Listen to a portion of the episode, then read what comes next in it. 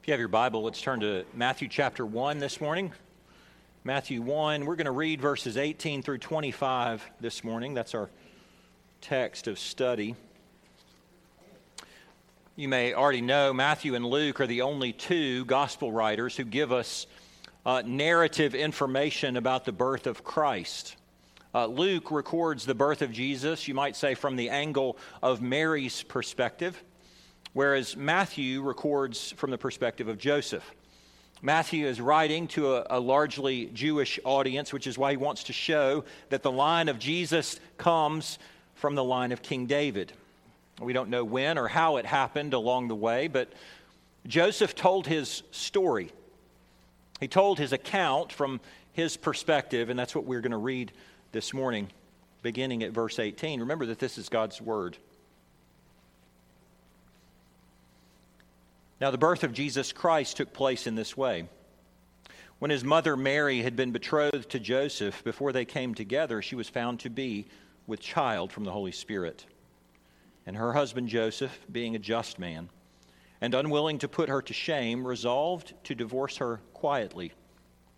But as he considered these things, behold, an angel of the Lord appeared to him in a dream, saying, Joseph, son of David, do not fear to take Mary as your wife, for that which is conceived in her is from the Holy Spirit.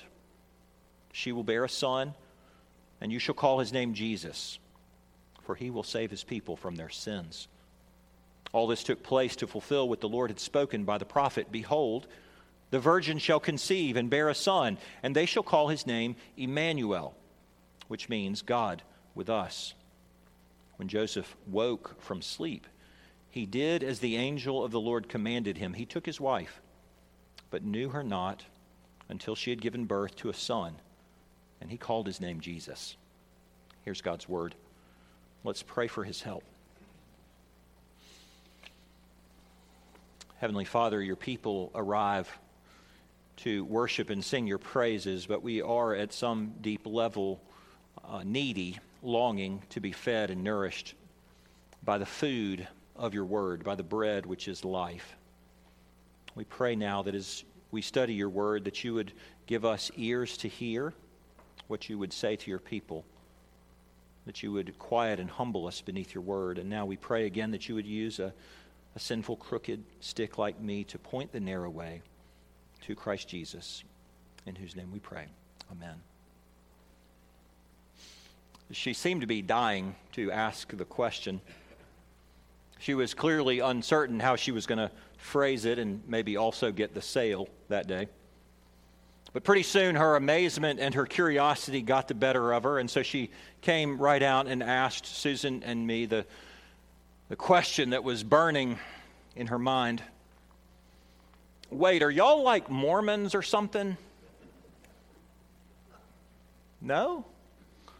What makes you say that? Well, all them kids, are they yours? And Susan and I looked at each other and we laughed.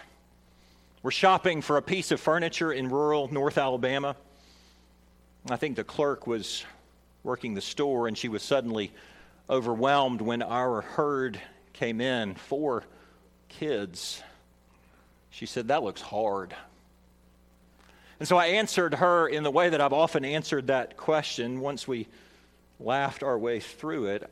I said, You know, it's actually harder, I think, to go from zero to one than it is to go from one to two or two to three or three to four. See, it's that, it's that first lesson of having to, to die to yourself and having learned to give yourself away for another little tiny life that needs you. And then, of course, she knew I wasn't Mormon. She said, Are you a preacher? See, all of us are by nature selfish. Can't help but wonder if Mary and Joseph recognized this same thing.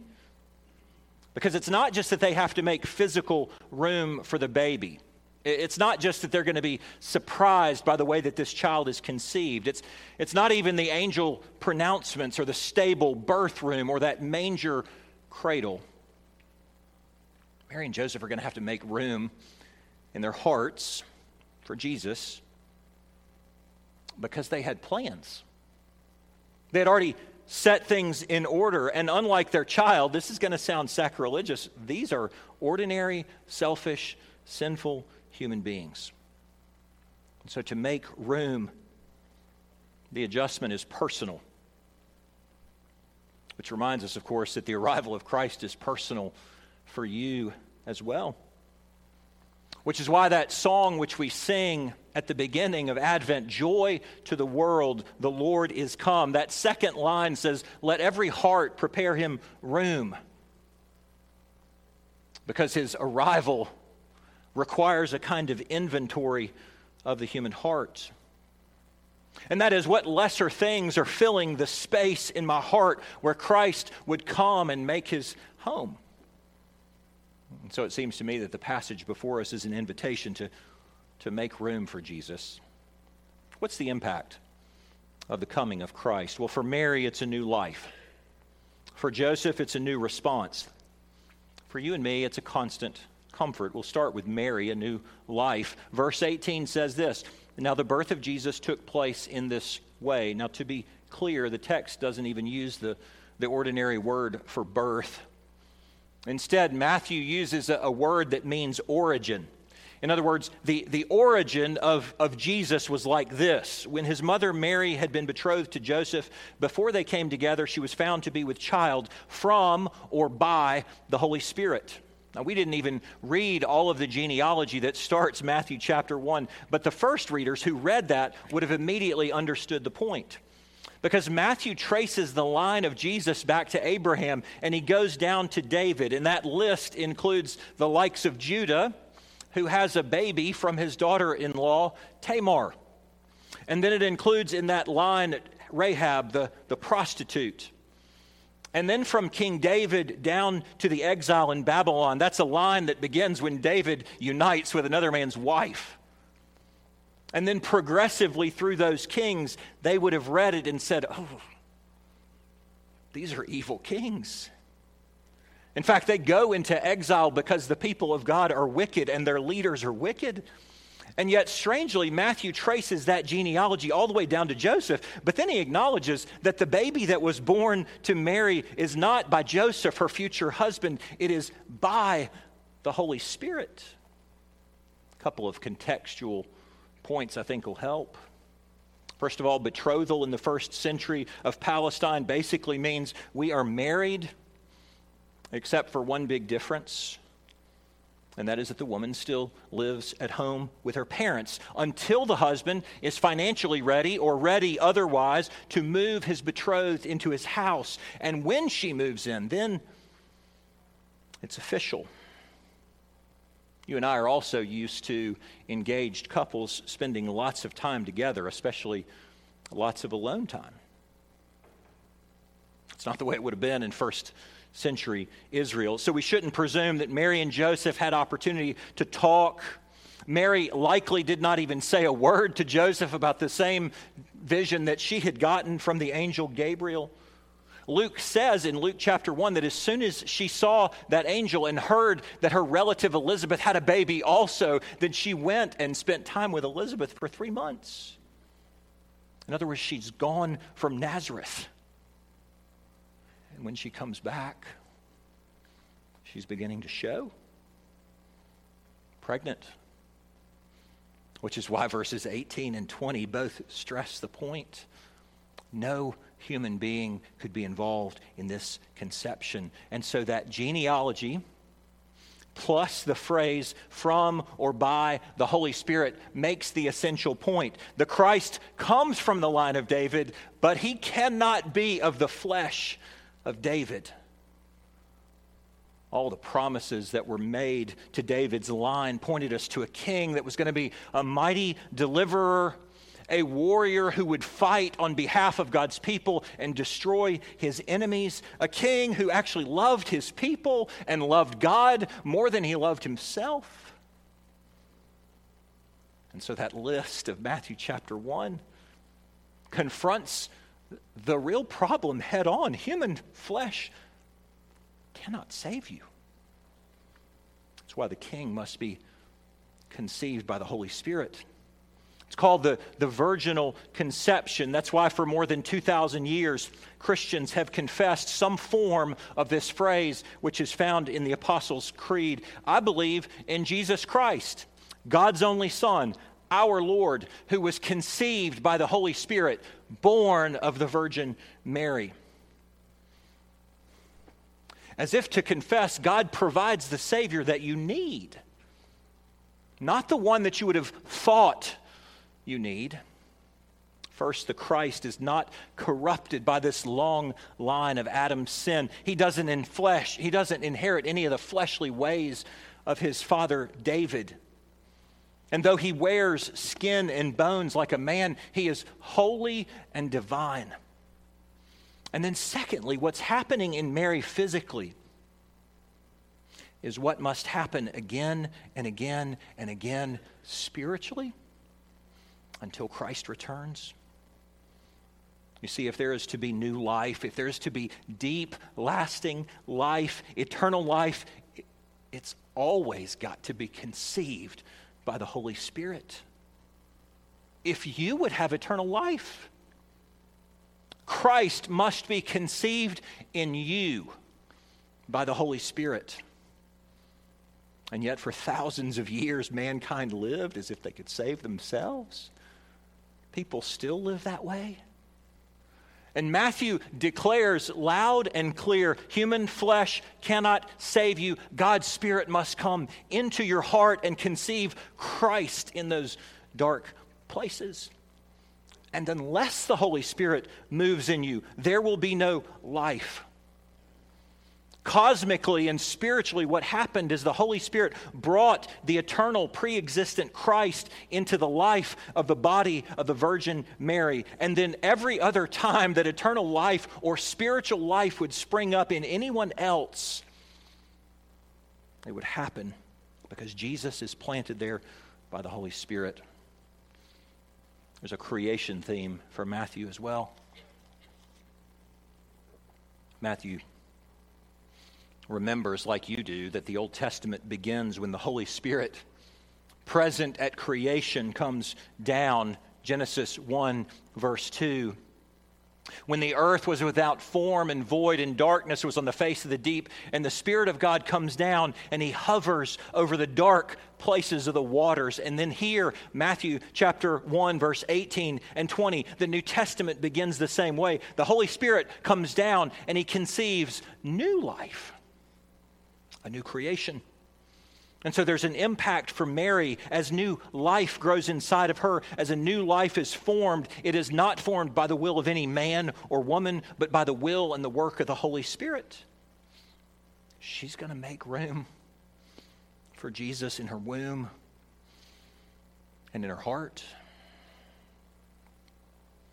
As the Holy Spirit conceived new life in you as he planted Christ in there.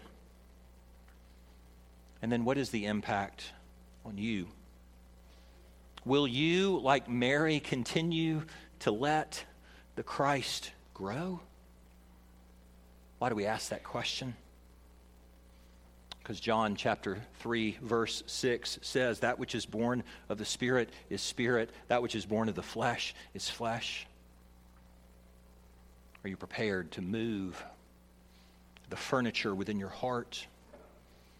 To get rid of the old? To pray for God's help to show you the heart attitudes, the desires of your flesh that need to be taken and carried out of the heart to the curb?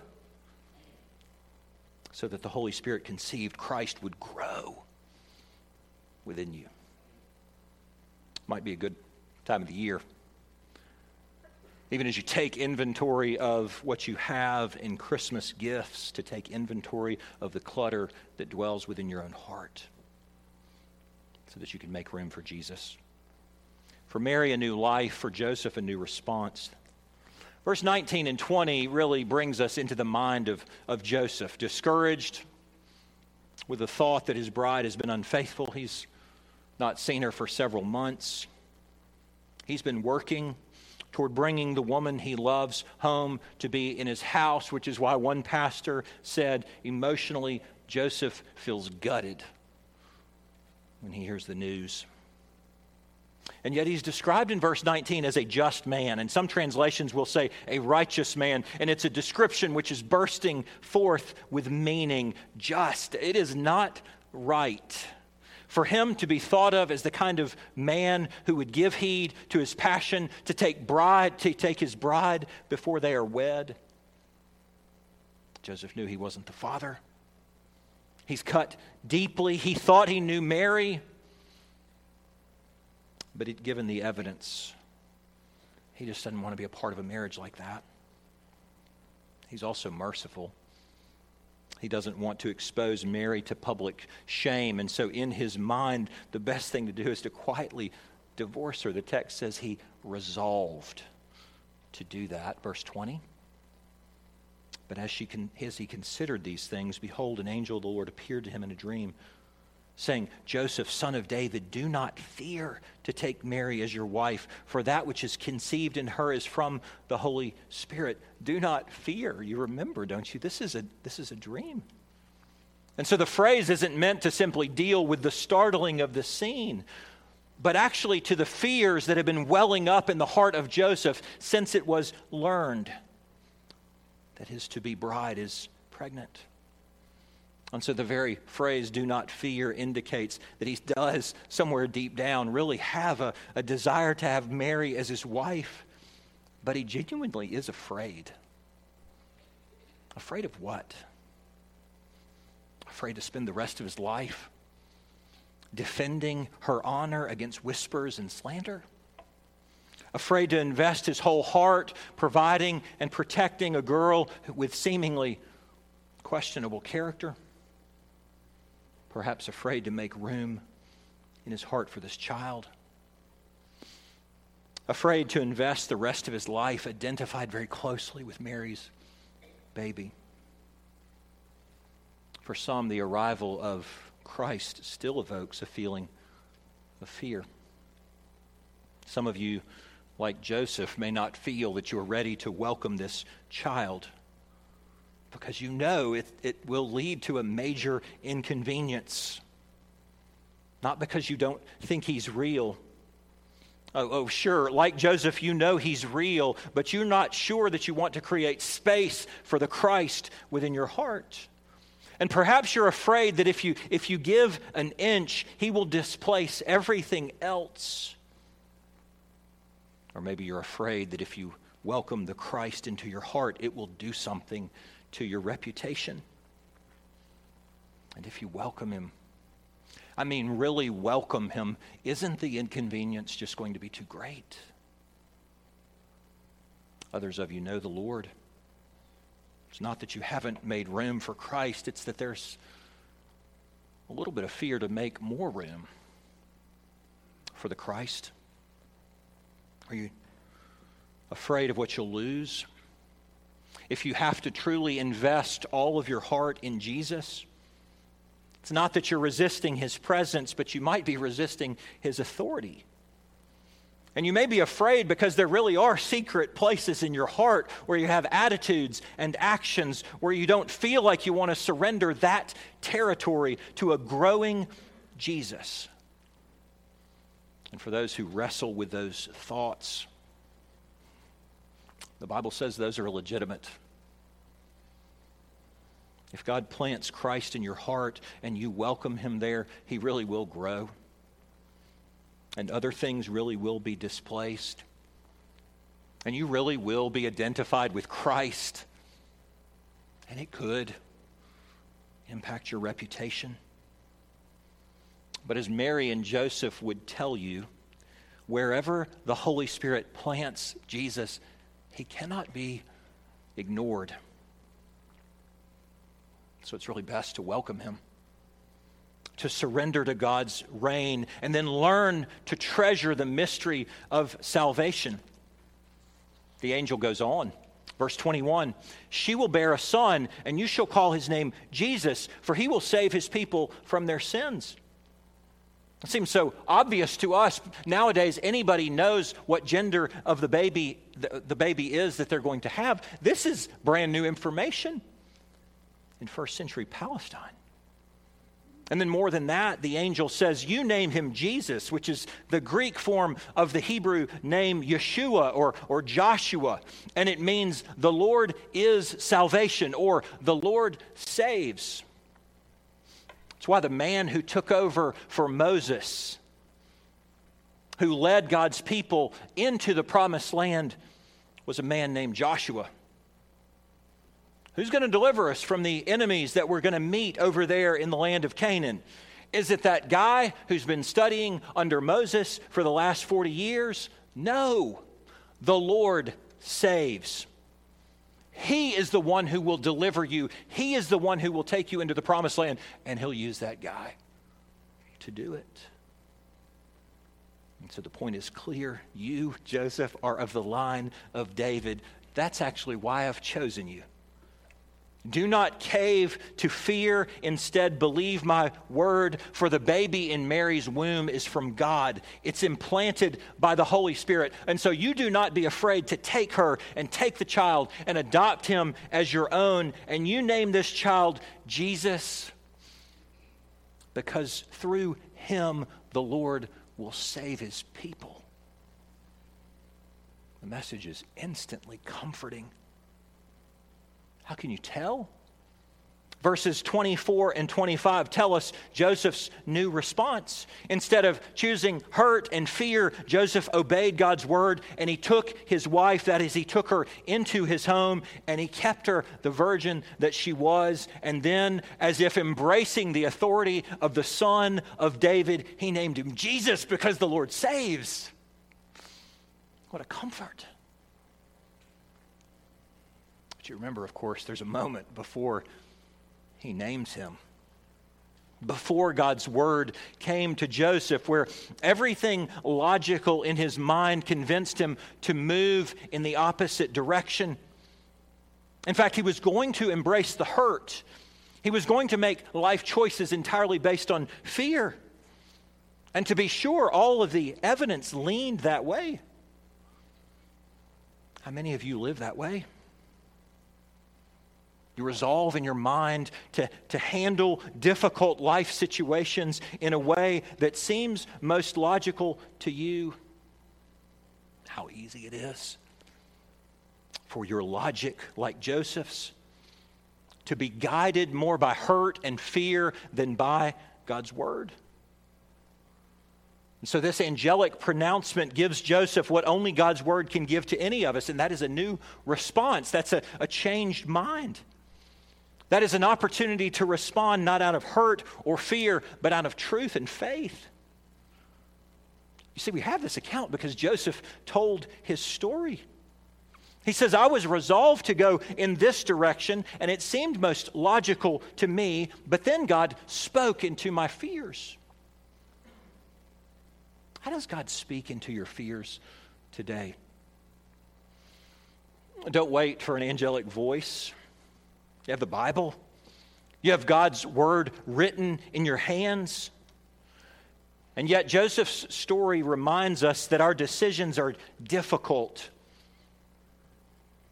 And they're often different when they're guided by hurt and fear versus when they're guided by God's voice. Joseph's got a plan based on his own good sense. And God says, Allow me to confront you with my word sitting at my desk, I'm convicted by this. Because I really do trust my own good sense quite a lot. Some of you know that's a foolish endeavor for me. But I wonder how often my own good sense is, is really guided and clouded by hurts and fears. Think about the decisions that you've made over the last couple of weeks, big or small. Are you led more by what you've resolved to do? And in your resolve, you are clouded by hurts and feelings of fear? Or are your decisions actually shaped by God's Word? And so my own weakness will illustrate the point. I actually open my Bible probably just about every day. Just about every day I look at God's Word. Just about every day I read it and I think about it and I pray over it. And yet, if that is for sermon prep, then it can become vo- vocational. It can become academic, which is why for several years I have kept a prayer journal. It's not academic, it's, it's devotional. It's where I open my Bible, it's where I meditate on God's Word, it's where I write out my prayers. As I was writing this sermon, I realized, yeah, it's actually been several days since I've opened up my prayer journal, since I've actually approached the Lord with a devotional heart, and so I opened up my journal. The last entry was dated November 30th, 18 days ago today. Some of you here might say, oh, see, it's just as I thought. My pastor is not nearly as holy as I am. Two and a half weeks, and the wretch has not devotionally been in God's Word. For the rest of you, perhaps you'll hear the point and apply it to your own life. You see, left without God's Word, Joseph would have made a different decision. Instructed by God's Word, Joseph is able to put away hurt and fear and obey the master's voice. And some might say, in order to comfort me, well, Eric, of course, you have the Holy Spirit dwelling in you. It's not as if you are, are living your life without guidance, right? I know that's true. And yet I can't help but wonder what daily decisions I've made over the last two and a half weeks, which have been more guided by hurt and fear than guided by the voice of the God who speaks. I don't know the details of your story. I do know that hurt and fear can be really loud voices. And it's easy to underestimate their influence. And so, to combat those voices and an over reliance upon ordinary reasoning, you must pick up God's Word and you must read it and you must pray and you must meditate make room for Jesus. For Mary, a new life. For Joseph, a new response. For you, a constant comfort. All the comfort in this passage for you and me is found in the words of the angel. The angel says, You call his name Jesus, verse 21, for he will save his people from their sins. Did you notice that? Did you notice that the problem from which Jesus saves his people is their own personal sins? Because your sins are actually the major obstacle standing in the way of your relationship with God. And throughout the history of the world, every time men and women cried out to God, they always sought help for lesser things. In other words, we would happily settle for less from God, less from the Christ than what he's willing to give. In fact, that's the reason that so many missed the Christ. They could not, in, in any way, envision a Messiah who didn't deliver his people from the Romans or the Babylonians or the Egyptians before that. And so one scholar rightly said a Messiah who did not save his people politically and economically must have struck a serious Jew as overly spiritual. But Jesus' work in the gospel is first to liberate his people from their own wickedness. You might say Jesus concentrates the fire of his ministry on the greatest problem you have. You have, and you have, and you have, and I have. The greatest problem we have is our own personal sin. My biggest problem is not my circumstances. My biggest problem is not the people who bother me in this life, it's my sin. And the very name Jesus tells me that it's true and God will fix it. It's deeply comforting because human flesh can't save me. Secondly, verse 23. Isaiah's prophecy the virgin shall conceive and bear a son, and they shall call his name Emmanuel, which means God with us. I can't remember because I feel like I've preached through this text before. I don't know if I've ever told you that the Emmanuel prophecy in Isaiah chapter 7 and its original meaning to King Ahaz was that, that the Lord was willing to come to his people, and when he comes, he was going to bless them. But if they refuse to receive him when he comes, it's not that he's going to go away. He's in fact still present, but he'll be present to judge. So here's a comfort. Even at the birth of Christ, there's this promise that God will come near to sinners, to those who embrace his coming. He says, I've actually arrived to bless you. I wonder if you deeply believe that his presence is here to bless you.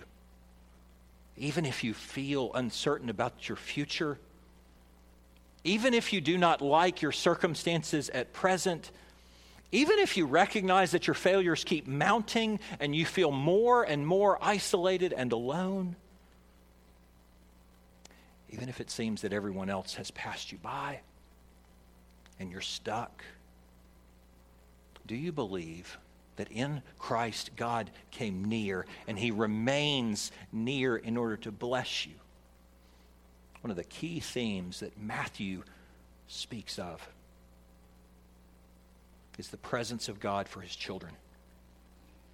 That's why he opens the gospel account by reminding us of the angel's words, Emmanuel, God with us. And that's why he closes the same gospel with these words from the mouth of the Savior.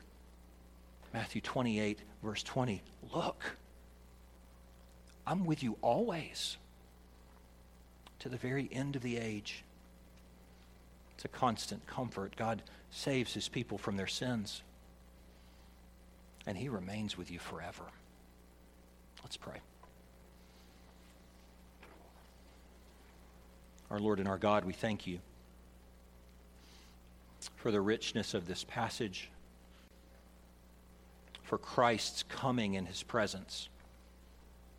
We ask that through the ministry and help of your word and your spirit, that you would teach us to make room and more room for the Christ. In whose name we pray. Amen.